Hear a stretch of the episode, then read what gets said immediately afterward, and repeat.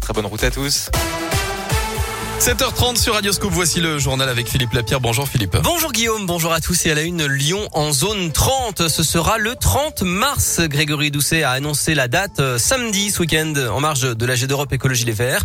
Lyon passera donc en zone 30 km heure dans 5 mois maintenant. Seuls quelques axes garderont une vitesse maximale limitée à 50 km heure. L'objectif est de réduire les accidents et le bruit.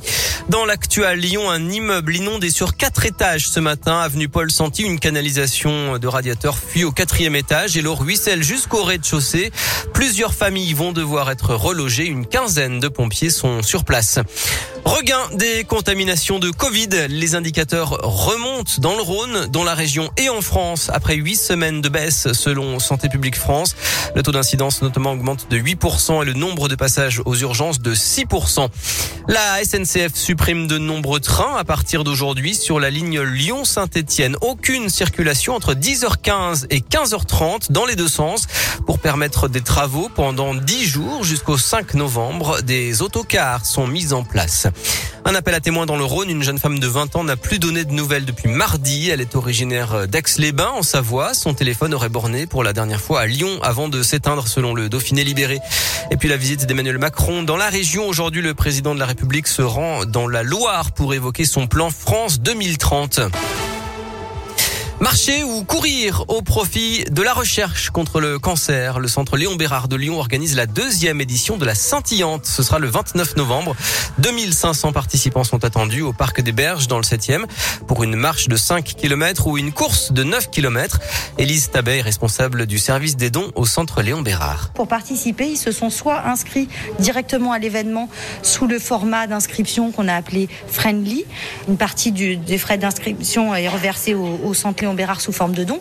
Et une autre façon de participer, c'est en tant qu'ambassadeur, où là, vous n'avez pas de frais d'inscription, mais en revanche, vous vous engagez à lever des fonds pour le centre Léon Bérard à hauteur de 100 euros en utilisant des pages de collecte qu'il est possible de créer sur, sur Internet. Vous mobilisez votre réseau pour vous soutenir dans votre participation à l'événement. Et 70 000 euros ont déjà été récoltés. C'est ouvert à tous, en famille, entre amis ou entre collègues. Les inscriptions sont possibles jusqu'au 25 novembre. Plus d'infos sur radioscoop.com. Radioscoop est partenaire de cet événement. Le foot, l'OM et le PSG ont fait match nul 0-0 hier soir. Match marqué par des incidents, notamment l'entrée d'un supporter sur la pelouse et des jets de projectiles. Plus tôt dans l'après-midi, l'OL avait craqué à Nice alors qu'il menait 2-0. Les Lyonnais ont été battus 3 buts à 2 avec 3 buts encaissés dans les 10 dernières minutes. L'OL recule à la 9e place. En basket fin de série pour l'Asvel après deux défaites en Euroleague et une en championnat. Villeurbanne a dominé Chalon-Reims hier à l'Astrobal 94 à 81. L'Asvel est en tête avec Boulogne et Monaco.